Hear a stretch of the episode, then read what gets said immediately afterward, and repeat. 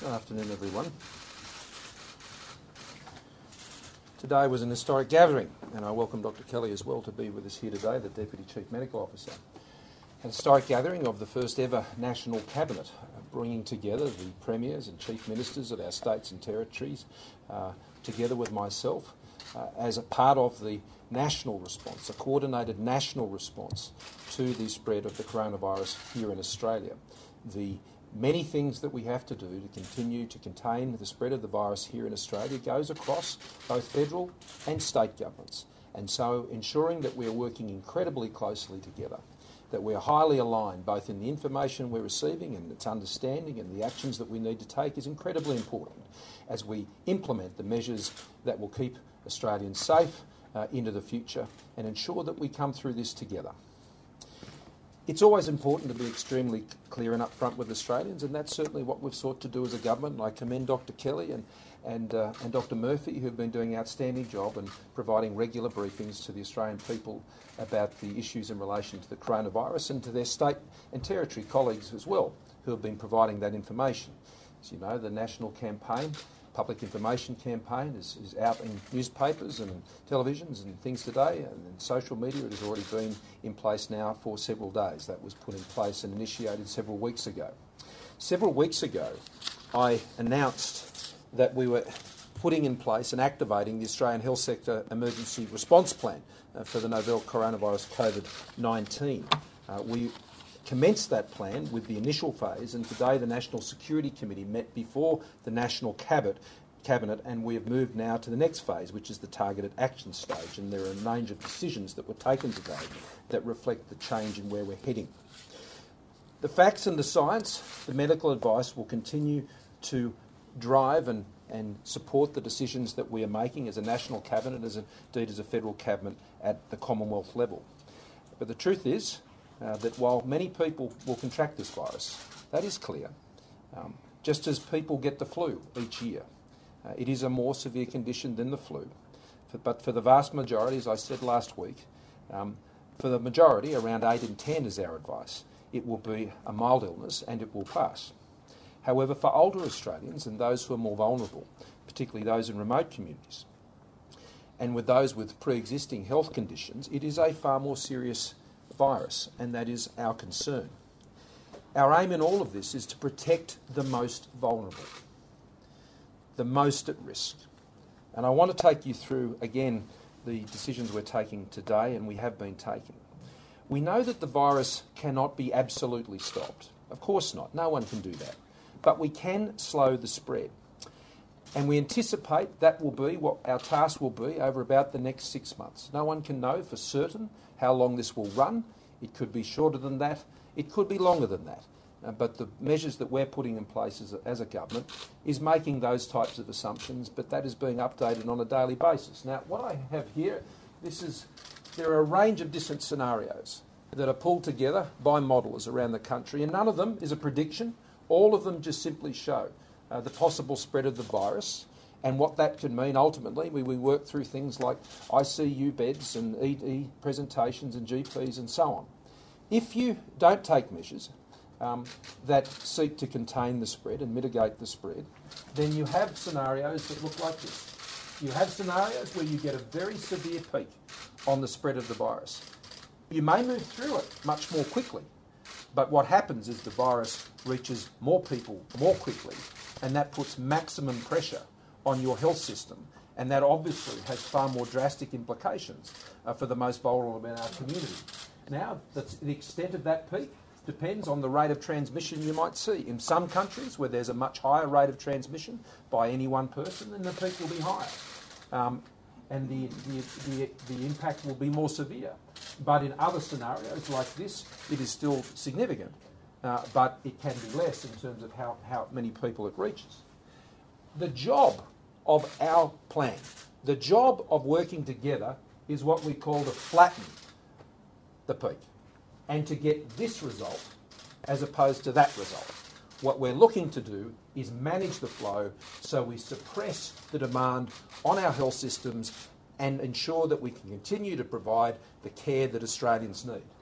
In this sort of scenario, which is what we're working to achieve, This means, with some changes to the way that, um, that uh, ICU departments are managed and things of that nature, the advice we've had to date and the excellent work that's been done by the Chief Medical Officer working with the states and territories means that that can be dealt with. It doesn't mean there won't be busy times in our hospitals. It doesn't mean there won't be stresses on the system and there won't be days where patients will be required and there won't be frustrations. It's not what it means. What it means is if we continue to manage the spread of how the virus impacts in Australia, then we will be able to ensure that we can continue to provide the services and support, particularly to the most vulnerable Australians who are at most at risk from the coronavirus. So, slowing the spread, you free up the bed. That's what happens when you get this right. And we've seen other countries going down this path. Australia has also been going down this path. And the way we've been managing everything from travel bans um, uh, to the way we've had quarantine arrangements in place and self isolation, these arrangements have been ensuring that the number of cases we've had in Australia up until now, and they are growing now, have been kept well below what we've been seeing in many other countries. We have a first class health system here in Australia, but no hospital system on its own um, can deal with this at its most extreme position, whether that's in the United Kingdom or anywhere else. And last night I had the opportunity to talk uh, to Prime Minister Boris Johnson, and we were talking through these very types of scenarios. And, uh, and it was uh, important for us to be swapping notes on those issues, as I was with Prime Minister Ardern yesterday as we discussed the arrangements that uh, she put in place yesterday in New Zealand, and indeed we have been considering ourselves. We're going to have to get used to some more changes in the way we live our lives over the next six months or so. There will be further uh, intrusions, there will be further restrictions on people's movement and their behaviour. But the point is, you do it in a timely way, you do it in a managed way, you do it in a careful way. Just because something is not necessary today doesn't mean it won't be necessary in three weeks from now or three months from now. Just as something we're announcing today wasn't necessary two months ago. Today, as the rate of community transmission starts to pick up, then new measures are put in place. And what you simply do, as I'm explaining, as you put these new measures in, as you see these curves unfolding, then you can flatten the curve as you move forward.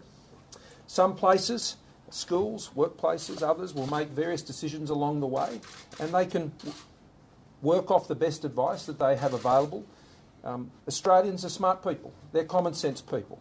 Uh, occasionally, in, in recent weeks and months, we've seen some examples not of that behaviour, and that's regrettable. But for the vast majority of Australians, they're common sense people, and we have to rely on their judgment as well. The government can't manage every hour of your life and tell you what to do every hour of the day, but we can ask you to listen to the information and make your best judgments as you care for yourself and your family and, and those around you we're relying on that Australian spirit of looking after each other as we get through the difficult months that are ahead. Today, I now then want to move to the decisions that we've taken consistent with the plan that I've outlined to you. First of all, the National Security Committee met before the National Cabinet today and we resolved to do the following things. To help stay ahead of this curve, we will impose a universal precautionary self isolation requirement on all international arrivals uh, to Australia, and that is effective from midnight tonight. Further, the Australian government will also ban cruise ships uh, from foreign ports from arriving at Australian ports uh, for initial 30 days, and that will go forward on a rolling basis. The National Cabinet also endorsed the advice of the AHPPC today to further introduce social distancing measures. Before I move to those, I just want to be clear about the travel restrictions that I've just announced.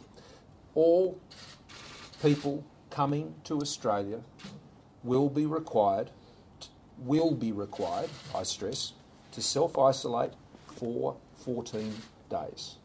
This is very important. What we've seen in recent, in recent weeks is more countries uh, having issues with the virus, and that means that the source of some of those transmissions are coming from more and more countries.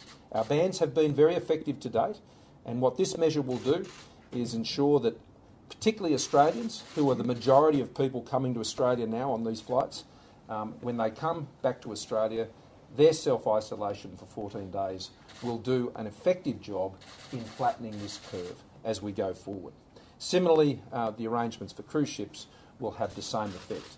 Uh, in specific cases where we have Australians on cruise ships, um, then there will be some bespoke arrangements that will be put in place directly under the command of the Australian Border Force to ensure uh, that the relevant protections are put in place.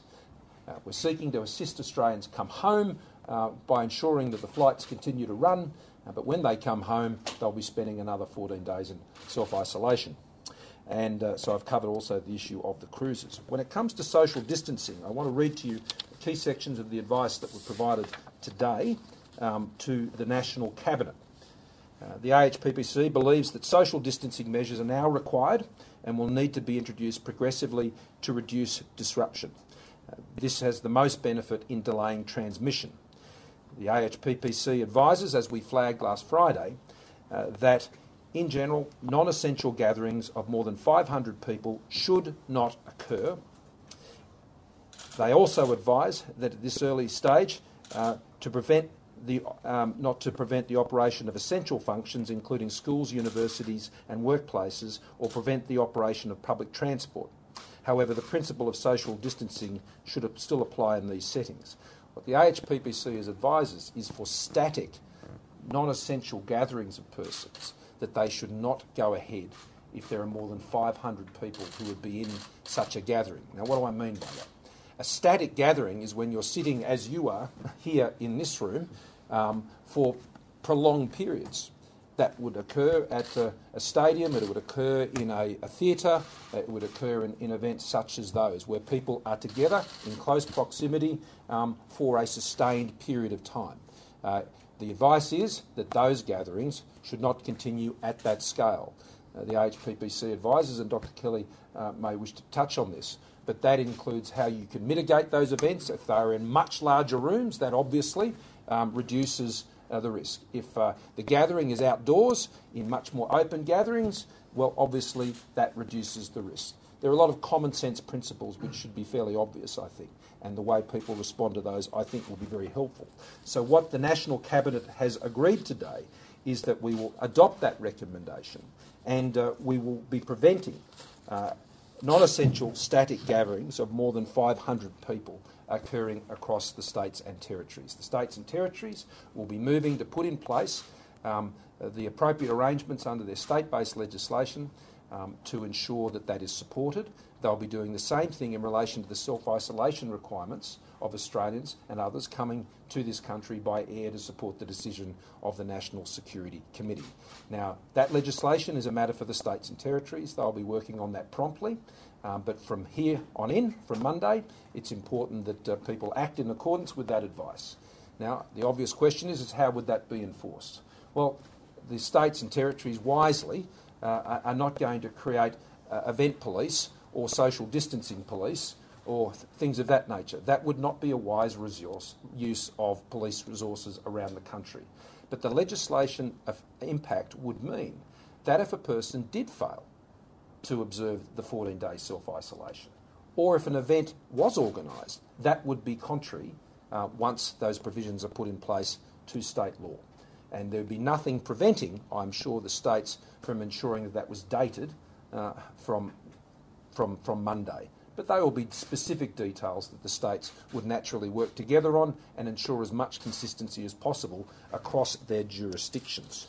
A few other things that were decided today was about the priorities of, of what we must be addressing as a national cabinet in the days and the weeks ahead.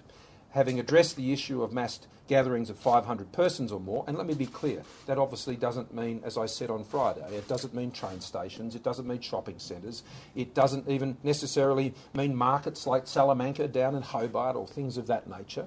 It, these are static mass gatherings where people are together for long periods of time. Uh, for large events, very large events like the Royal Easter Show, which has already been here in New South Wales, um, cancelled. I mean, that is an event which was cancelled, as the Premier reminded us this morning, to prevent uh, people coming from all around the state into, the, into, the, into Sydney and potentially being exposed to the virus through, through that type of, uh, of an interaction. And within the Easter Show, um, you are together with large groups of people for long periods of time.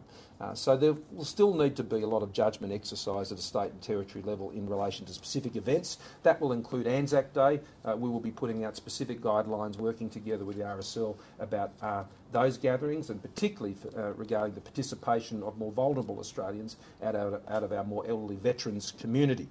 Uh, we had a long discussion about what the most important priorities now, having made that decision about mass gatherings. The first of those is putting in arrangements and restrictions around the visiting of aged care facilities, and the AHPPC is working on that today, and they'll be providing us with further advice about how that will work. Um, they are also doing work on remote communities. Uh, particularly, that is going to affect in parts of South Australia, Western Australia, the Northern Territory, Queensland especially, and so they're doing some important work there about the, the uh, arrangements and protocols that would need to be in place. Uh, they are also doing work on uh, further restrictions on gatherings in enclosed spaces. And the National Cabinet will meet on Tuesday night and consider that advice. And so I can stand here before you on Wednesday and uh, provide you with further announcements in terms of the uh, further decisions that are made in relation to aged care and gatherings in, in, involving enclosed areas. Um, what we also had some wide discussion about today was schools, and I can totally understand, as, as a parent of two daughters at schools here in Sydney, um, that people are naturally anxious about the issue of schools. Now, as the British Chief Medical Officer observed just over the last couple of days, the issue of um, wide scale closure of schools, it may be anti intuitive, but the advice is this could actually be a very negative thing in terms of impacting on how these curves operate. It happens for two reasons. When you take children out of schools and put them back in the broader community, um, the ability for them to potentially engage with others increases that risk. And that's the understanding we have. There's also issues of herd immunity that relate to children as well, uh, and Dr. Kelly may want to touch on those issues. Uh, the other issue is the disruption impact that that can have and put at great risk the availability of critical workers such as nurses and doctors and others who are essential in the community because they would have to remain home and look after their children. And so, while it mean, may seem anti intuitive, um, there is very good reasons why you would not be moving to broad scale closures of schools. That could actually make the situation worse, not better. And so the states and territories are not moving in that direction. We will consider this again further on Friday at our meeting after Tuesday night uh, to consider further advice on those issues. So for, for now, uh, the continuing practice, which is especially being put in place in New South Wales and Victoria, where they've had the most experience of this, individual decisions are made on particular schools based on the cases that are presented there and the circumstances that exist in those communities. And uh, that is done in, in, conjunction with their state health officers to make the right decisions in those very specific locations. So, with all of those matters, I think I've, I've, I've, touched on all the decisions that we've made today as a National Cabinet and as a, a meeting of the National Security Committee. We will continue to meet regularly. Um, there was a very strong spirit of unity and cooperation, and again, I want to thank the Premiers and the Chief Ministers for their support in bringing together this National Cabinet. It has now been established formally under the uh, Commonwealth Government's Cabinet guidelines, and it has the status of a meeting of Cabinet that would exist at a federal level, as does the meetings of the AHPPC and, and the National Coordinating Mechanism, which is feeding up into those arrangements. So, some important changes today. There will be more changes in the future. We'll be seeking to uh, forecast those for you uh, as much as possible. Remember, when we're taking these decisions, we're taking them to allow time for people to adopt them. Um, these are not absolute measures that, um, if they are introduced today, then that if they were introduced the day before, then Australia was put at risk. That's not the case. What we're doing is implementing these measures well in advance of where they might have otherwise been done. What we've seen overseas with some of the restrictions that you've, you've seen in many of those other countries, they were introduced when the number of cases and the amount of spread in their communities was far more advanced than where we are in Australia today. And so, what we're introducing today means we are getting well ahead of where those other countries have been when they've had far greater numbers of cases. So, we'll continue to stay ahead of this. We'll continue to keep our head when it comes to this, and we will continue to take the uh, medical advice which will guide what is first and foremost a health crisis in this country. Oh, one last point I should have made is the states will also be considering moving uh, their movement to public health emergency status under their various state arrangements. In some cases, like Queensland, they have already moved to that some, some time ago. Uh, the other states are now working over the next few days uh, to make their own decisions on that. That is entirely a matter for those states and territories, uh, and they'd be seeking to align how they do that over the next few days. And uh, I think that's a, a, proactive thing they can do and, and, ensure we're getting on a consistent footing. But with that, I'm going to hand over to Dr. Kelly. Thank you.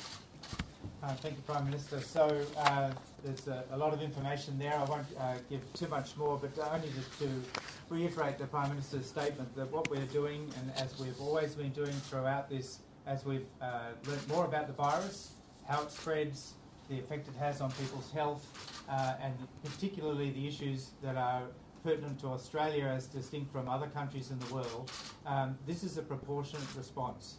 And so what we are doing is the proportionate response staged and, and informed by the information as it progresses. So uh, things are changing on a daily basis.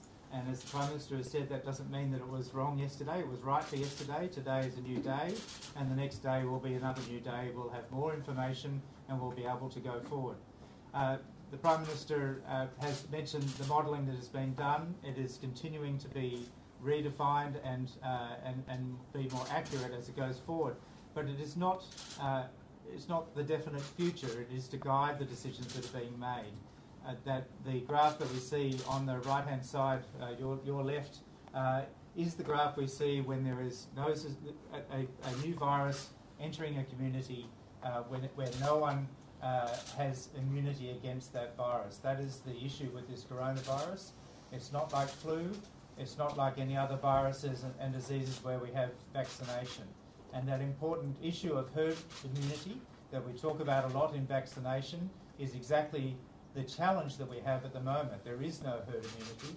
Everyone is, is susceptible to this virus in Australia. And so that's why these unusual uh, and proportionate measures that we're taking now to prevent the, the worst case scenario, which is that very high peak, uh, is really important. And as we go through, there will be other measures that may need to be introduced depending on how things work out in the coming weeks or months. What is different about Australia, of course, is that we're not yet in winter. All of the places where we're seeing this virus really escalate very quickly now through other parts of the world are in the northern hemisphere. They're in the in the in the latter part of their winter months.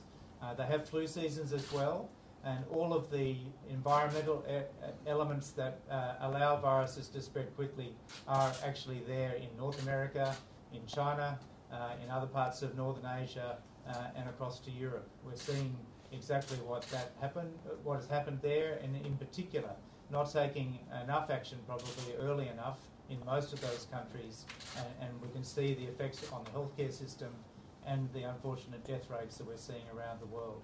In Australia, we now have almost 250 cases. That doesn't sound like a lot, but if you think back just a week, that's quite a few more than we had last week. Next week, we will have more. At the moment, it's mostly in relation to travel, and so those new restrictions and uh, and new measures that have been put at the border in terms of 14 days quarantine for everyone coming back from overseas, from whatever country, is the next proportionate step to take to decrease those travel-related uh, illnesses. Uh, but we are also starting to see, particularly here in Sydney, but also in other other um, uh, cities and into our regional areas, uh, some human to human transmission in Australia, not necessarily related to travel. That will be the next step. More proportionate uh, um, measures will need to be taken as that develops. Um, so uh, these these are uh, difficult times, and and we are, and the disruption to to society is very much felt by, by us in the in the health side of of, of government. Uh, but we are continuing to give our, our measured advice to government and uh, and we're very happy that that's being listened to and put into, into account with the other measures in terms of social, economic, and other considerations. And so, Prime Minister, I might leave it there. Thank you, Dr. Kelly.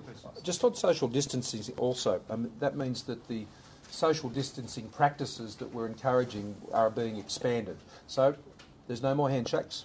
Uh, that is that is a new move we've moved to, and that's something that I'll be practicing. My cabinet members that you expect to see leaders and others now practicing. Um, this was not something that was necessarily a, a, a key requirement weeks ago, but uh, it's just another step up now. It's a precautionary step, and we'll be practicing that. Uh, the cabinet itself uh, will now be meeting more regularly by uh, venue by uh, video conferencing uh, rather than all cabinet members being in the one place. That'll apply to the National Security Committee. The National Cabinet, as it did today, met through secure video conferencing facilities. Um, leaders and other politicians you can expect to see um, not travelling as much uh, as they were before, not engaging in as many public events. Uh, I've cancelled a number of events for next week. Um, that is just simply to try and manage uh, the, the, the, normal process you'd expect to as we move into this next phase, which we've agreed to do today. Um, I'll be working particularly with the Speaker and the President of the Senate um, to look at the. We've already been working on that for some time actually about the arrangements we'll put in place. Obviously, consult with the Leader of the Opposition on those issues. Um, we have uh, important work to do uh, when Parliament resumes on Monday week, and we can focus on that and get that done. And very practical arrangements can be put in place to achieve that. Questions? Prime Minister, how long will this um, travel new travel arrangement last? This ban? It's indefinite. It's reviewed every week. How do you, can you explain to us how does it work? How do people self-isolate? They come off the, out of the airport, they get into a taxi, they stay in a hotel room for two weeks. An Australian goes home, stays in his bedroom for two weeks. That's it. And uh, and and Australian Border Force will be um, moving over the course of this week. Uh, to ensure that uh, people statutorily declare that if they're entering the country, that they understand that that is the requirement. What will happen, Chris, and this is what we've seen in other countries that have done this, is that the, the visitor traffic will dry up very, very, very quickly. And uh, it's important that the flights keep uh, running because they're bringing Australians home. I should also note that uh, Pacific Islanders who are on their way home to their home country will be allowed to transit through Australia. They won't be allowed to remain in Australia. They're required to, tr- otherwise they have no way of getting home, and that's us being part of the Pacific family and helping them. New Zealand put exactly the same set of arrangements in place for, for, for Pacific Islanders coming home via New Zealand. The arrangements I've announced today um, are those that were put in place uh, by New Zealand yesterday, and they in fact will come into effect at the same time. And uh, will there be a central database, Prime Minister, that state authorities can access so they know who's been overseas and if they should be self-isolating? I just don't understand how it's going to. Well, again, I mean, this has been in place now uh, for many for many months and for over a month now in terms of travellers coming from China and other places. And the truth is the self-isolation has worked out in practice quite well because Australians have followed the, the instructions. And up until now, that has been a voluntary arrangement. Uh, there has been no uh, potential sanction that it might apply against a person for not following that uh, requirement. Um, once state authorities are in a position to um, give that its legal enforcement, then that will be a change. I mean, so if your mate has been to Bali and they come back and they turn up at work and they're sitting next to you, well, they'll be committing an offence. And so I think it's up to all of us um, to ensure that uh, we're ensuring this is put in place. I mean, Australians will exercise common sense. They have been to date. And uh, this provides the backstop of a legal enforcement. Uh, but the, the idea that there'd be uh, significant resources dedicated to that task um, would not be practical. Because remember, when you get an overwhelming number of people following that advice, then you're getting the effect which you want, which is that. What's the penalty for committing the offence of not self-isolating? Uh, that will be a matter for the states and territories under their own public health acts and other, other arrangements. What that would look like, though? Would that mean fines, perhaps, or yes. even jail time? Again, it's a matter for state health, it's a matter for state authorities as to what penalties they place on that. The national cabinet ensures that we have some coordination, but ultimately, states and territories will make their own decisions Prime about that. Will there, no, will there be any screening of borders of temperatures or anything like that, or just all yes. self-isolation? No, no, there will be. There has been already. And for those, uh, for those, pay, for those persons who, are, who come back and present with symptoms, they will be uh, directed uh, through the Australian Border Force uh, to be given uh, protective equipment. Um, this group that we're now applying this uh, requirement to is low risk, and we also do think, and the health advice is, is this, that to provide PPE equipment to everyone who comes through our airports would be uh, an unnecessary depletion of that resource. We know those resources from our stockpile for health workers, those working in aged care facilities, and so on. And so they'll be able to you know, return home. Uh, they are at a low risk, is the assessment. Uh, but for those who may be presenting with um, some concern or symptoms, then they'll be provided with that equipment at the airport, as, as we already are for those who are coming from Iran or those who are coming from China, uh, South Korea, and Italy. What measures will the government be taking to prevent the spread via public transport? Well, already the state governments have, have uh, been doing a fair bit of that. And that is a matter that I know will be sort of worked on through the national coordinating mechanism, which feeds up to the national cabinet about uh, what experience and best practice can be shared. The national cabinet yes, it's making decisions on things like I've talked about today to support with legislation, um, self isolation arrangements, and things of that nature. But the other thing that the National Cabinet is doing is sharing best practice information about how state governments are just practically dealing with whether it's transport or indeed the very helpful discussion we had uh, with both the, the, New South Wales and the Victorian Premier sharing their experience about their, how they're dealing with schools. The Northern Territory Chief Minister Michael Gunner has some very specific um, issues that he has to deal with about access of essential services and workers going into remote communities in the Northern Territory. And he's already working with us. And so the Northern Territory and the arrangements that are there uh, will become the model uh, for what is done in remote Indigenous communities in, in, in many other states and territories. So this is a highly collaborative process, and we're all learning from each other and all supporting each other. Yes, how will social distancing be uh, instructed to schools and kids at schools will schools be given specific advice to tell their kids, will it be up to the schools? How is self, uh, social distancing, as you mentioned, going to work? Well, the National Information Campaign is already running and the information will be available to all Australians, but it's pretty straightforward. A metre and a half, we're about a metre and a half away. um, ensuring that you, you, know, you refrain from that sort of physical contact which where, there might be the handshake or even something a bit more intimate, um, unless you're with your close family and friends. Um, it's all common sense. You know, we don't need to tell Australians how to get out of bed in the morning and how to put their shoes and socks on and things like that. Australians understand, and I'm not making light of this. I'm not. These are important, normal, common sense uh, social interaction measures that people can take, and uh, they are very intuitive. And it's all about reducing the amount of direct physical contact that you have with others. That's a clear principle which I think Australians can understand, and I would expect teachers or, or those at preschool or in churches or, or wherever. Um, I know I, I got a message from my church during the course of the week after Friday, and they were putting measures in place, and good for them. Um, uh, school clubs and others are doing the same thing. It's just Australians getting together, working out how they're going to adjust. See, I, I really want Australians to get on with their lives as, as commonly as possible. But there will be disruptions, and they will adjust. Australians, of course, can adjust. But what I hope won't happen, and I'm sure it won't, is that we won't lose our sense of, uh, of Australianness in all of this. We'll support each other. If you've got someone who's in, in self isolation, particularly there might be an elderly person who might live in your apartment or down the road, and uh, they would be wisely uh, exercising even greater precautions about their social interactions. Uh, so make them a casserole and leave it on the door, or things like this. I think just Australians helping each other out over the next few months.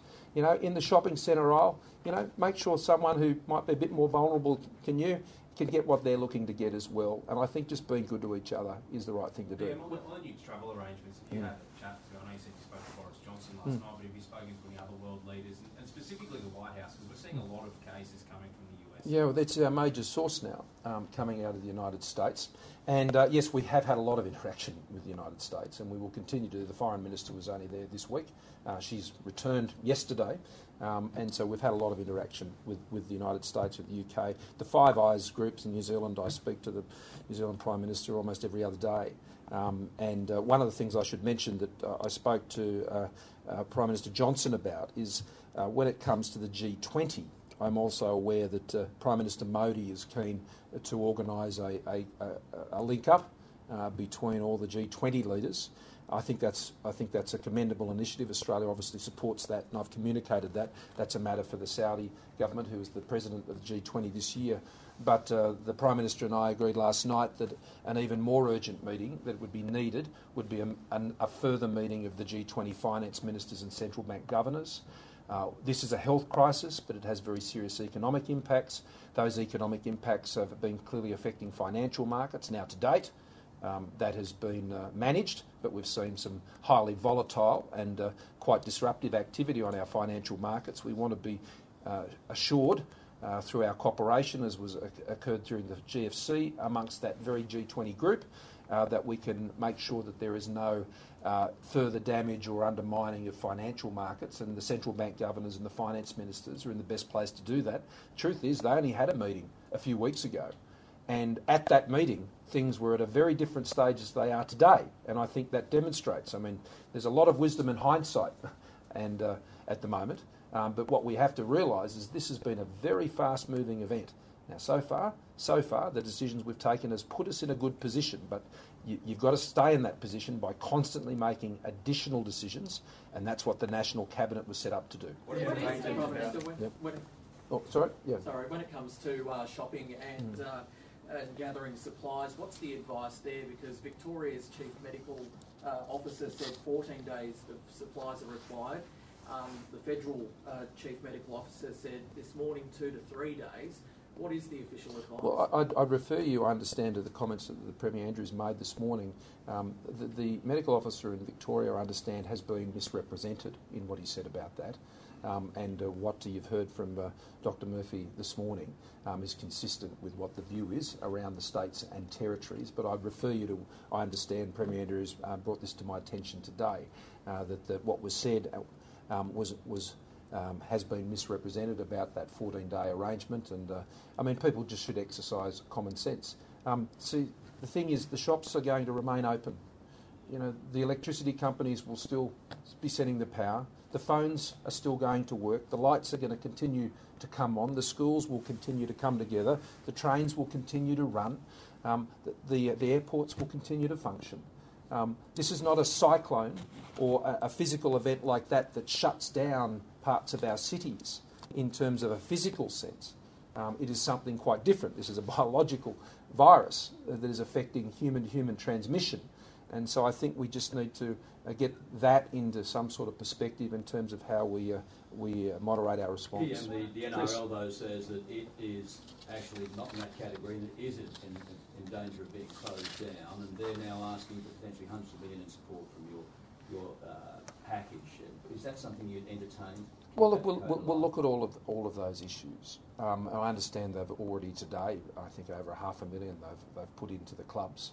Um, there will obviously be a lot of disruption, whether it's the NRL or the AFL or um, any of any of the large sporting um, uh, competitions, but equally in the cultural community as well. There'll be there'll be events that won't be able to go ahead. There'll be cultural events that won't be able to go ahead, um, and uh, it's it's important that what we're saying on the on the on the banning of gatherings of more than 500 persons, that is going to be supported by state legislation. So it's it's not an advisory. It's not. There's no discretion. Um, there will be a requirement, and that has obvious implications uh, for things like insurances and things of that nature. Um, but we'll deal with those issues one after the other. Right now, though, my real focus is on the further mitigations we have to put in place. The most important, having made this decision about further isolation of people coming to Australia, uh, that does ensure that we have uh, the strongest borders anywhere in the world when it comes to these sorts of issues. Um, Australia has always been well known for its border protection uh, on all matters, and it's certainly the case uh, when it comes to managing this issue. Uh, but in addition to that, it's also uh, about ensuring that as a, as a government we keep taking decisions which keep us ahead of the curve. Ian, what happens, should, or should people who are going on domestic flights be reconsidering that travel? Is a domestic flight one of these static locations that you're talking about? That, that's not our advice. Dr. Kelly, did you want to say something about flights? Yeah, so that wouldn't be the advice at the moment, but as I said uh, before, we'll be looking at, at all measures as they go forward. The, most domestic flights are, are generally short, although there, of course there are some to some large, uh, further destinations which are longer. Uh, but at the moment, there is no advice about restricting domestic travel. What about, what about, what about, sorry, when you have a look at those, when you have a look at those, Yep. those graphs, Hmm. and the, the feeling in the community at the moment is, Hmm. is one of anxiety. Sure. Should Australians be afraid? Australians should be careful. Australians should be listening to the advice that is provided. Australians should be exercising their common sense. But the thing I'm counting on more than anything else to achieve that outcome, rather than that outcome, is that Australians be Australian. You know, that Australians can deal with this. We can, we can deal with some change to our daily lives. We can deal with the surprises that may come as we get further information. We can deal with making common sense judgments every day. We can deal with looking after each other. We can deal with having to show a bit of patience from time to time and the odd frustration or disappointment. Australians can deal with all of that. And so long as Australians keep being Australians, we'll get, this through, we'll get through this together. Thank you all very much, Tar.